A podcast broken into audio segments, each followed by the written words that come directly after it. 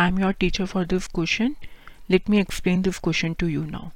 A round balloon of radius r subtends an angle alpha at the eye of the observer, while the angle of elevation of its center is beta.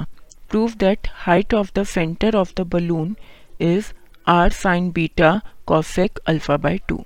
पहले हम diagram के through देखेंगे. O हमारा observer है, C हमारा balloon है. अब A और B हमने दो पॉइंट लिए जहाँ पे हमने रेडियस ड्रॉ किया है RR. अब ये हमारा एंगल AOB पूरा अल्फ़ा है, तो इसे अगर मैं दो पार्ट्स में डिवाइड कर दूँ तो अल्फ़ा बाय टू के दो पार्ट्स हो जाएंगे.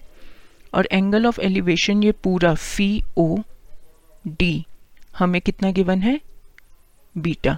हमें प्रूव क्या करना है कि जो हमारा CD है उसकी वैल्यू है r sine beta cosec alpha by 2. Okay, सबसे पहले हम लेंगे ट्राइंगल OAC.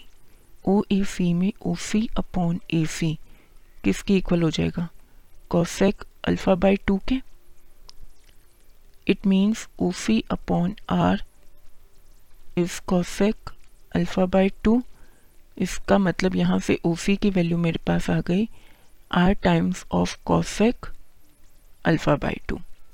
इसी तरीके से दूसरा ट्राइंगल लेंगे ODC, जिसमें CD अपॉन OC किसके इक्वल आएगा, साइन बीटा के. OC की वैल्यू मैंने ऊपर फाइंड कर ली, अगर मैं वही वैल्यू सब्स्टिट्यूट कर दूं तो CD हो जाएगा मेरा r cosec alpha by 2 into sine beta.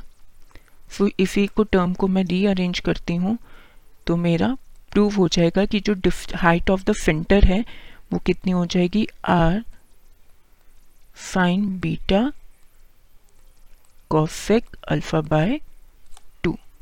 I hope you understood. Thank you.